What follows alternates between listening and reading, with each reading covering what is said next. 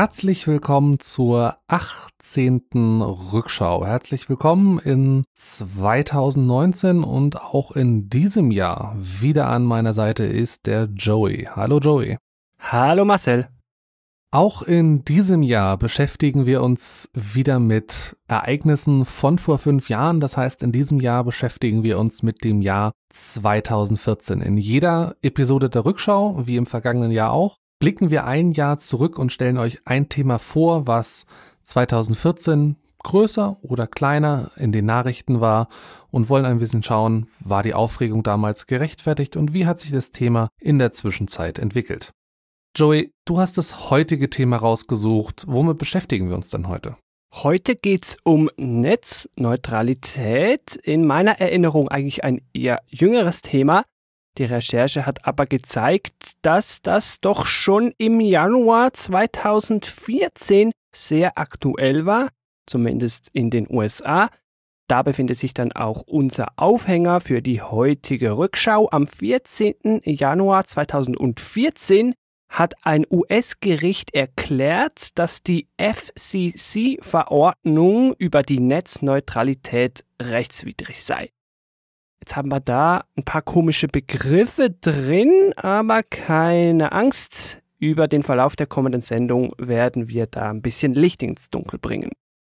Fangen wir doch erstmal äh, an. Ähm, wer ist eigentlich die FCC? FCC, die drei Buchstaben stehen für Federal Communications Commission. Da sind vor allen Dingen zwei Worte drin wichtig. Das ist einmal Federal und einmal Communications. Also Federal, es geht um eine bundesstaatliche Behörde in den USA. Diese regelt nicht nur die internationale, sondern auch die zwischenstaatliche Kommunikation. Also zwischenstaatlich heißt aus Perspektive der USA nicht zwischen Ländern, sondern zwischen Bundesstaaten. Und Kommunikation bedeutet Radio, TV, Kabelleitungen und Satellit. Also ähnlich wie das äh, in Deutschland die Bundesnetzagentur macht. Ja, genau. Beispielsweise. Gut, jetzt wissen wir, äh, wer die FCC ist. Du hattest ja schon gesagt, dass ein US-Gericht da eine Verordnung zur Netzneutralität aufgehoben hat. Die Frage ist, warum? Ja. Wer vielleicht heute die FCC noch ein bisschen verfolgt, der wird sich ein bisschen fragen. Und zwar, ja, hat denn die FCC mal für Netzneutralität gekämpft? Weil heute ist sie eher ein bisschen weniger dafür bekannt. Den Wandel werden wir auch noch ansprechen. Aber ja, das war im Januar 2014 oder vor Januar 2014 tatsächlich noch so. Die hat da Regularien erlassen zur Verankerung der Netzneutralität und das Gericht hat dann aber beschlossen, nee, halt, du, liebe FCC, hast die dazu nötigen Befugnisse gar nicht und entsprechend ist deine Verordnung rechtswidrig. Damit so ein Gericht äh, überhaupt urteilen kann, muss er erstmal geklagt werden. Wer hat denn an der Stelle geklagt? 2011 sind schon Auflagen, Neutralitätsauflagen in Kraft getreten und lustigerweise haben da beide Lager geklagt, die Bürgerrechtsorganisationen zum einen, die haben gesagt, ja, nee, also das reguliert uns viel zu wenig. Auf der anderen Seite haben auch die Netzbetreiber geklagt, die haben dann gesagt, oh, diese Regularien sind viel zu streng, da wird uns zu viel reguliert. Also offenbar gab es da schon einen Mittelweg, hat aber keiner der beiden Parteien gepasst. Also beide Seiten sind reingegangen mit ganz oder gar nicht. Richtig. Stichwort ganz oder gar nicht. Was genau hat man denn in dem Zusammenhang unter Netzneutralität verstanden? Das große Wort Netzneutralität. In einem Satz geht es da um die Gleichbehandlung der Datenpakete im Internet. Mit Internet ist da das Netz gemeint, also mit auch die Leitungen Vielleicht kann man es über ein Beispiel ein bisschen besser veranschaulichen. Ohne eine solche Gleichbehandlung, ohne eine solche Neutralität könnten Datenpakete priorisiert werden und das dann am liebsten aus Perspektive Netzbetreiber gegen Bezahlung. Also, ich bin der Netzbetreiber und gehe zu YouTube und sage, hey, du willst doch, dass hier die Katzenvideos möglichst ruckelfrei bei deinen Leuten ankommen, beim Publikum. Das können wir machen, kostet dich dann im Jahr einfach so viel mehr. Das wäre mal ein Beispiel. Jetzt du als Informatiker könntest mir natürlich noch aushelfen, falls das jetzt zu simpel war. Ja, das könnte ich, aber mit den technischen Details wollen wir, glaube ich, jetzt hier niemanden langweilen, wie das realisiert wird. Aber dann war ich schon mal nicht so fest daneben. Ein Punkt, den ich noch für wichtig halte, der in der Diskussion oftmals noch untergeht, wenn es um die Priorisierung dieser Pakete geht. Also kommt da ein YouTube-Video oder kommt da eine E-Mail oder was ist das? Muss man ja teilweise schon in diese Pakete reingucken oder die angucken, um zu sehen, was das ist und jetzt gibt es Leute, die da auch gewisse Datenschutz-Privacy-Bedenken haben. Ja, wobei an, an der Stelle äh, technisch dadurch, dass heutzutage immer mehr Datenverkehr verschlüsselt wird, wird das natürlich schwieriger und auf der anderen Seite, man weiß, welche IP-Adressbereiche beispielsweise Netflix hat. Da muss man gar nicht ins Paket rein, äh, großartig reingucken, um zu sehen, so, ah, du hast den Poststempel von Netflix. Alles klar, hier einmal bitte da lang. Die Netzbetreiber haben da natürlich ihre eigene Gegenposition und die soll hier auch erwähnt sein.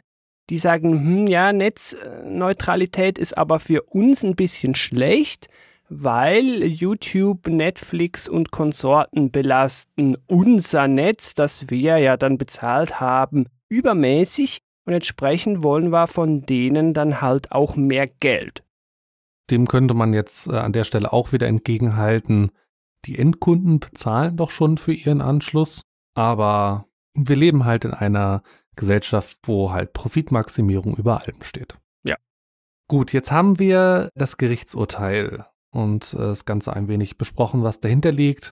Jetzt ist halt die Frage, wie ging es denn weiter? Weil außerhalb dieser Gerichtsentscheidung, ich habe die damals zur Kenntnis genommen und danach ist das Thema erstmal wieder äh, sehr, sehr lange äh, aus meinem Fokus äh, verschwunden. Da ging es immer wieder ein bisschen hin und her oder auf und ab, wie andere sagen würden, was den Stand der Netzneutralität in den Vereinigten Staaten betrifft. Im Februar 2014 ging die FCC dann schon wieder über die Bücher.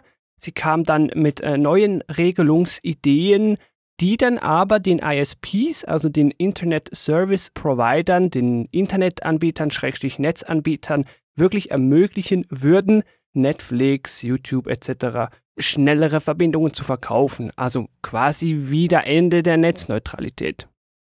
Jetzt könnte ich hier noch ein paar Detailpunkte, Daten etc. aufzählen. Ich möchte aber einen kleinen Sprung machen, nämlich zur Wahl von Donald Trump. Seine Amtsübernahme hatte nämlich auch Einfluss. Denn er ernannte Ashit Pai, ich meine, dass man das ungefähr so aussprechen würde, zum Chairman der FCC man hat schon befürchtet, dass es sich da nicht um einen Freund der Netzneutralität handelt. Diese Befürchtungen haben sich dann wohl auch bewahrheitet. Während der Obama-Administration wurden einige Netzneutralitätsregeln schon aufgegleist und er hat dann begonnen, diese wieder zurückzubauen. Das Ganze gipfelte dann im Dezember 2017, da entschied die FCC unter ihm dann eben genau diesen Rückbau der Netzneutralitätsregeln. Und jetzt wird es dann ganz lustig. Es gab dann schon Bestrebungen eines Rollbacks des Rollbacks, also ein Rückbau des Rückbaus. Denn im Januar 2018, also vor einem Jahr, haben sich doch 50 Senatoren, Senatorinnen dafür eingesetzt, diese Netzneutralität wiederherzustellen. Also wir haben Ping-Pong der Bestrebungen.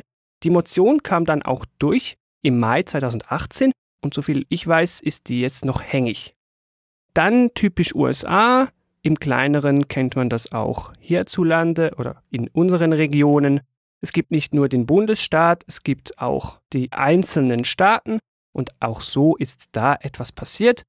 Man wird es vielleicht erraten, allen voran Kalifornien, die haben ihr eigenes Netzneutralitätsgesetz in Kraft gesetzt per 1. Januar 2019, also ziemlich jung ging da nicht ganz so reibungslos. Noch am gleichen Tag wurde Kalifornien dafür vom US Department of Justice verklagt.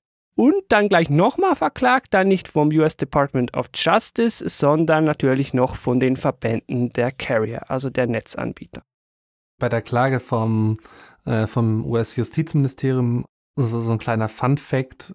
Nur die FCC hätte die Kompetenz, solche Regeln zu erlassen. Genau das, was ihnen im ursprünglichen Gerichtsurteil, was wir heute als Aufhänger nehmen, ihnen eigentlich abgesprochen wurde ziemlich witzig. So, das heißt, um die Geschichte der USA zumindest hier mal abzurunden, Netzneutralität befindet sich da noch in der Schwebe mit einem leichten Hang zu bergunter.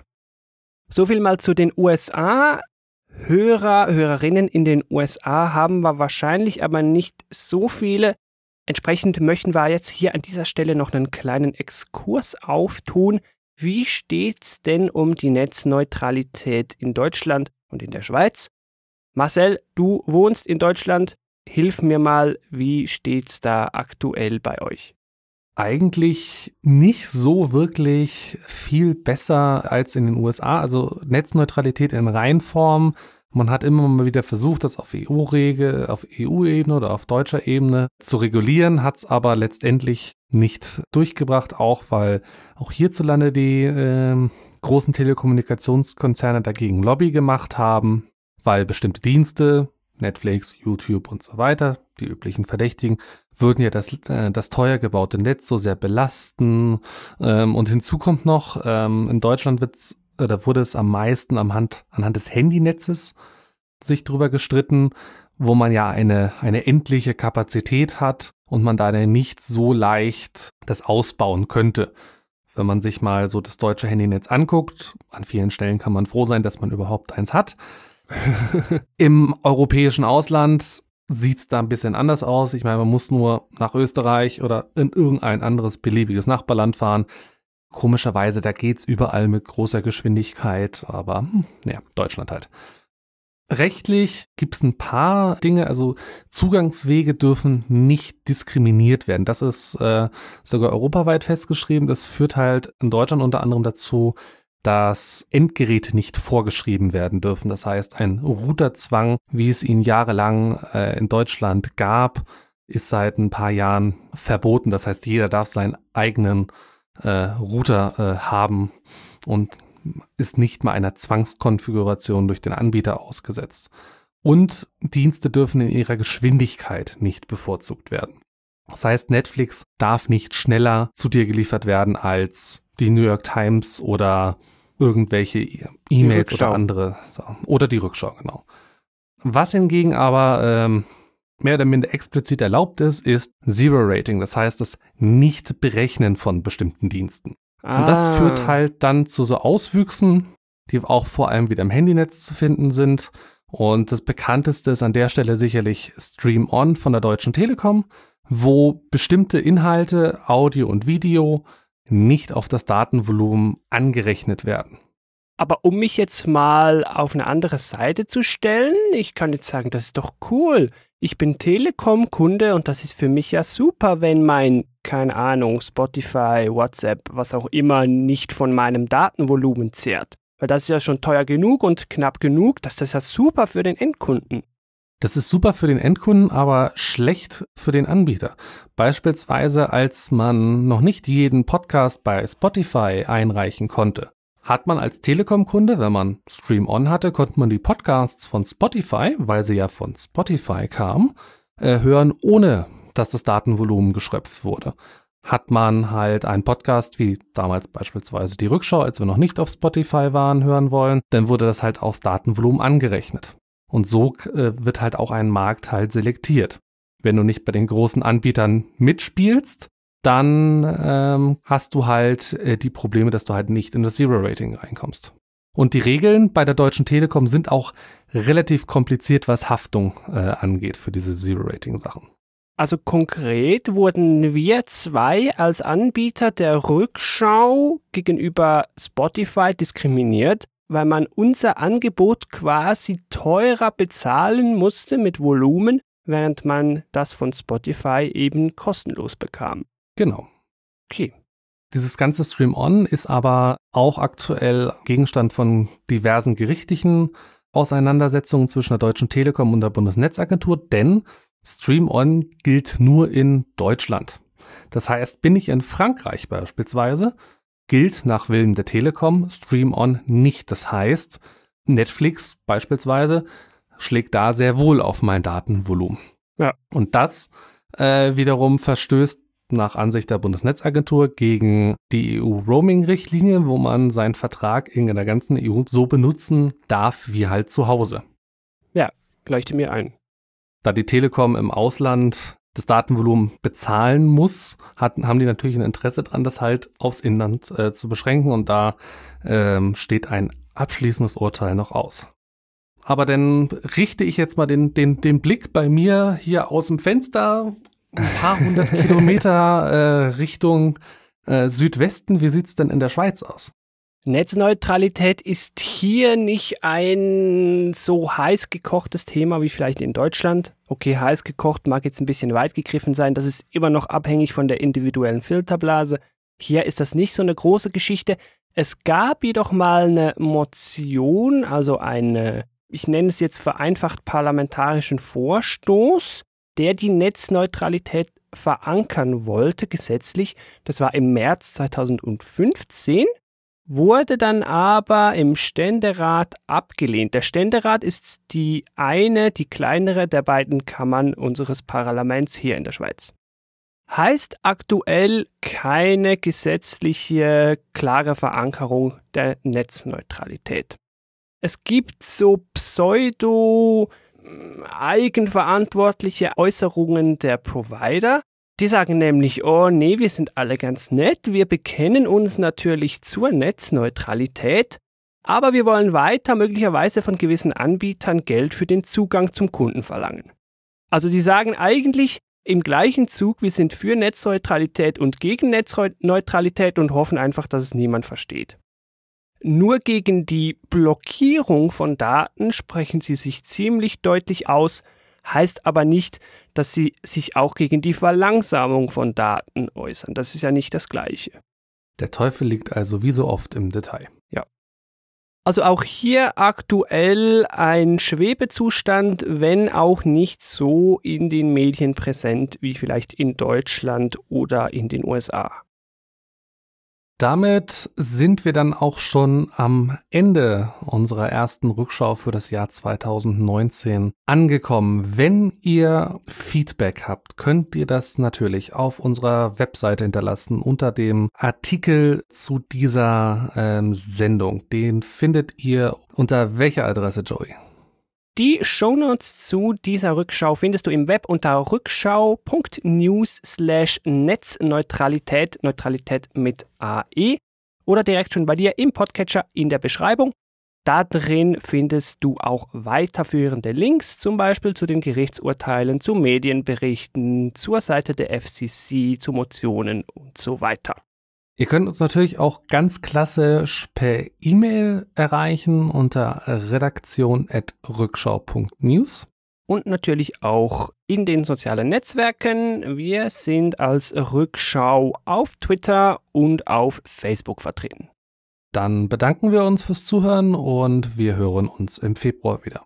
Tschüss. Ciao.